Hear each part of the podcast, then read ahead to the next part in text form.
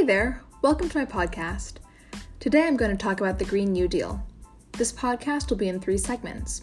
In the first segment, I'll be delving into the basic goals of the Green New Deal. The second segment will cover the technical and economic feasibility of the resolution, as well as the opposition that it faces. And in the last segment, I'll focus in on the political feasibility of the Green New Deal and how much the general public actually knows about it.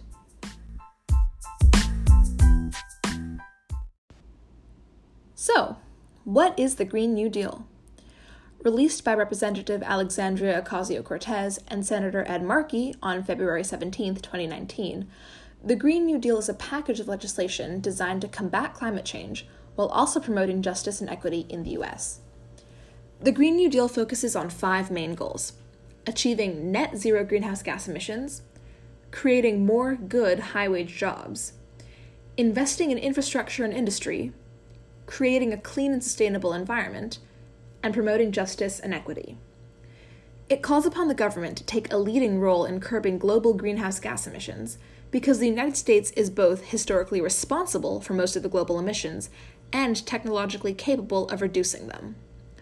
The resolution calls for a 10 year national mobilization to reach these goals, which would require the government to work closely with people in different industries, especially those in frontline and vulnerable communities, to develop the plans necessary to achieve them. The mobilization would include plans to upgrade infrastructure to support clean energy and climate resiliency, investing in new forms of energy sources, working to reduce pollution and greenhouse gas emissions from industries like farming, manufacturing, and transportation, and working to protect and restore vulnerable ecosystems. Alongside these climate related goals, the Green New Deal would also strive to provide high quality healthcare economic security, job security, and clean water, air, and food to every citizen. But why are we combining legislation on the climate with legislation on economic and social justice? I decided to look to one of the creators of the Green New Deal, Representative Ocasio Cortez, to find an answer. In an interview with Hasan Minhaj on his show, The Patriot Act, she answers a question about why justice and climate change are not inherently separate issues, but instead need to be addressed together. Can you talk about the justice arm of this? Because mm-hmm. I think for a lot of people that's kind of confusing. Obviously, we want to take care of the planet. That's yeah. great. What's the justice element of this entire policy? So the thing that a lot of people um, sometimes don't understand about climate change is that it doesn't impact all of us equally. Um, just look at Flint. Just look at Hurricane Katrina just look at Hurricane Maria, and you'll see how frontline and marginalized communities, Standing Rock, um, is a perfect example. There was a whole fracking pipeline, and it was supposed to go through an affluent white suburb, and everyone showed up to their community board meetings right. and Shift yelled it, it out. Right. And then uh, that pipeline decided, you know, they decided to route it through the most marginalized community, which was a native reservation. Um, and so, what the Green New Deal does is that it focuses. Um, on frontline communities and people who will be disproportionately impacted to make sure that we have a just transition. That includes everyone from coal miners in Appalachia and making sure that we have job security for those communities to um, to families whose water is being poisoned in Flint. The proposal also says that Americans will have quote millions of good high wage jobs. How is that possible? Mm-hmm. And can I have one? Yeah. So, um, do you not already have one? I don't know. I just don't know how long I'm going to have this show. I'm going to be honest.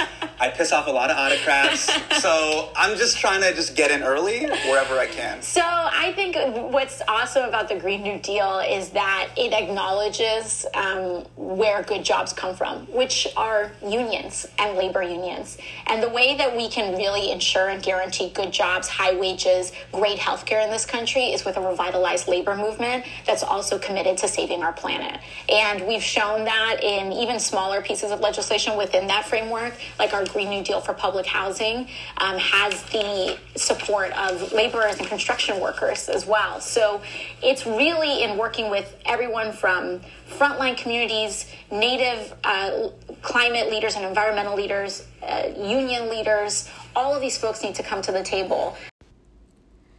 In order to have a just transition to renewable energy, Policymakers must work directly with groups that have been previously marginalized and negatively impacted to ensure that this doesn't happen again.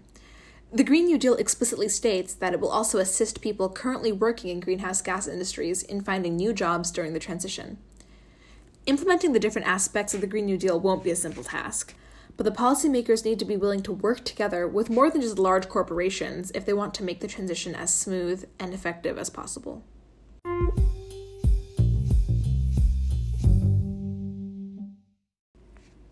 Now that I've covered the basics of the Green New Deal, I want to talk more specifically about its feasibility.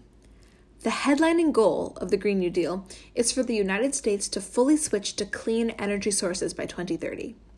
Currently, the planet's temperature is on track to increase by 3 to 4 degrees Celsius, which could be devastating to communities around the globe. Scientists predict that we only have 12 more years to turn this around and limit this global warming. By cutting the United States' greenhouse gas emissions, supporters of the Green New Deal hope to reduce the imminent warming of the planet. However, this plan has been met with significant opposition from groups who believe it's simply impossible. Many people claim that we don't have the facilities to switch over to entirely renewable energy by 2030 because renewable energy sources tend to be inconsistent over time, so large quantities must be stored to account for dips in energy production. I did some research on this and found that although the United States doesn't currently have enough battery storage systems to support the production of such a large amount of energy, many storage facilities are actually in development. In fact, I read an article by PV Magazine about the world's largest battery storage facility, which is currently in San Diego. This facility just became operational in August and is able to store 250 megawatts, which is huge. I think that developments like this disprove the arguments against the technical feasibility of switching to completely clean energy, because the technology is there.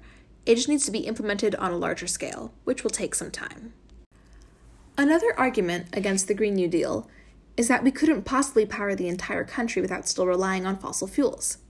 But a study published by Stanford researchers in 2015 actually created roadmaps for all 50 states to reach 100% clean energy by 2050. States like California and New York are already on the way to reaching these goals of zero emissions, proving that these types of large scale changes are indeed possible. Not only did the paper show that it's possible for all 50 states to transition, but it said that switching to clean energy sources would create almost 6 million new job opportunities in clean energy, which far outweighs the approximately 4 million jobs in conventional energy production that would be lost during the transition. Beyond these technical concerns, there are, of course, many economic concerns with the Green New Deal.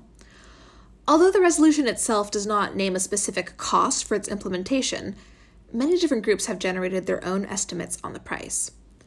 A Washington Post article stated that some conservative think tanks have come up with estimates of up to $100 trillion for implementation of the Green New Deal. But a report from Business Insider stated that Representative Ocasio Cortez placed her estimate closer to $10 trillion. There's a huge difference in these two estimates, and I think that poses one of the largest problems for the Green New Deal. Because it is mainly a set of guidelines and resolutions for what needs to be done to reach the five main goals it states, instead of a concrete list of policies and laws that'll be immediately put into action, it's much more difficult to come to a consensus on how much it will actually cost the country. As a result, many people are hesitant to support the resolution because they don't know how it will economically impact the country, or if it's even economically feasible. Now, this is obviously a valid concern.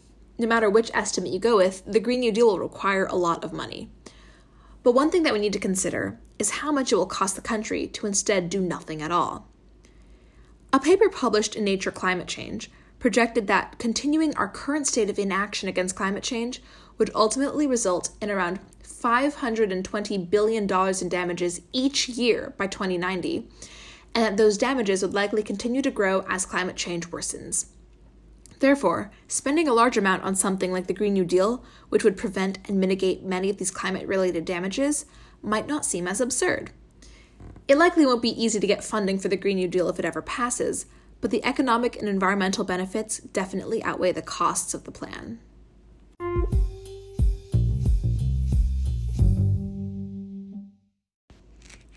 So, we've talked about the feasibility of the Green New Deal and what it would entail, but there remains one last roadblock to implementing it. Could it ever pass the House, Senate, and White House? Right now, it's still unclear who will control the Senate because Georgia is going into two runoff elections, but Democrats have controlled the White House and they hold a tenuous majority in the House.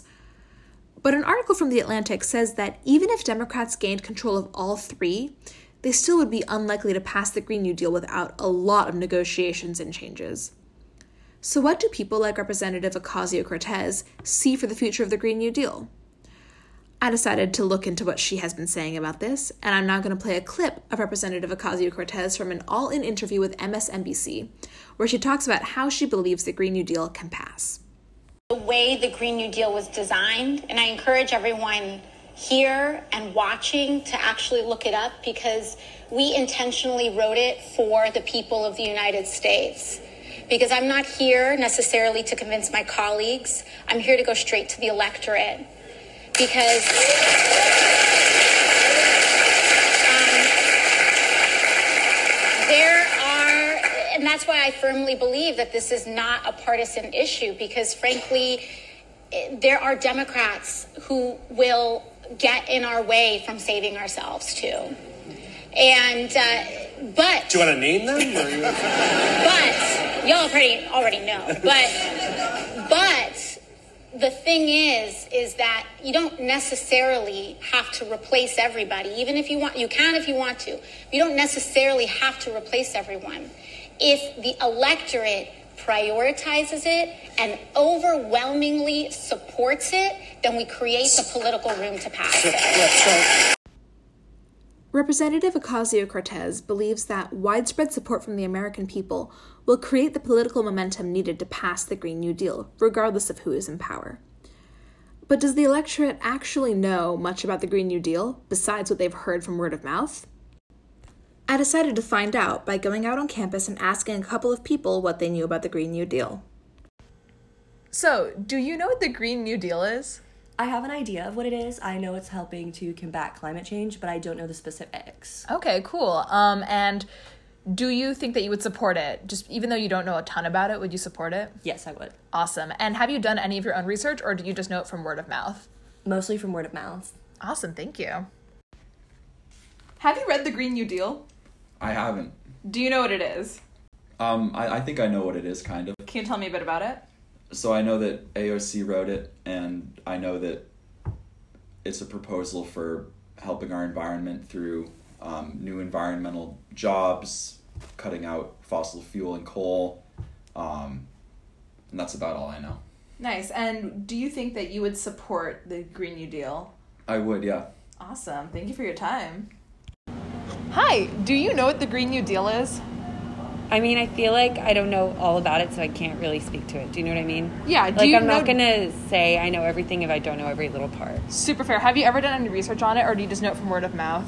I have looked into some articles on like AOC's claims. Mm-hmm. And like looking specifically at what she says, because like I know a lot of the ideas, like a, lot of big media is like, oh, it's unattainable, but then like it's actually realistic. Mm-hmm. So I saw those kinds of articles, but I haven't like deeply looked into it, so I'm not going to speak. Totally fair. And do you think that if you were given like the option, would you support it or would you not support it, or do you not have an like a stance yet?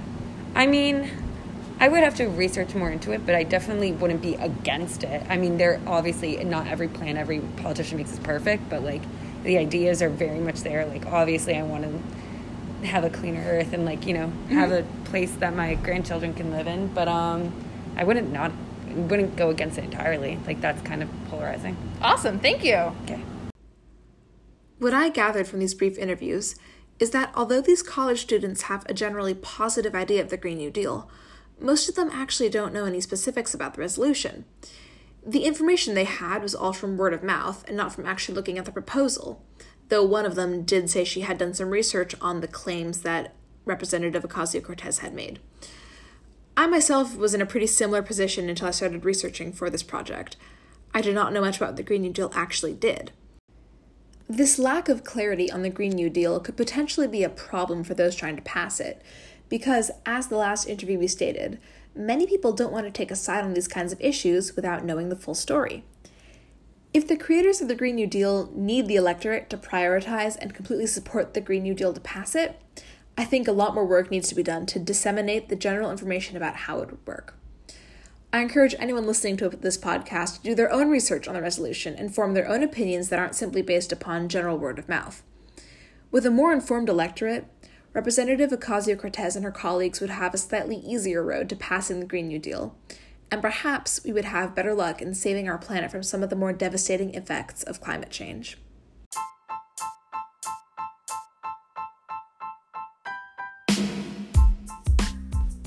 Thanks for listening.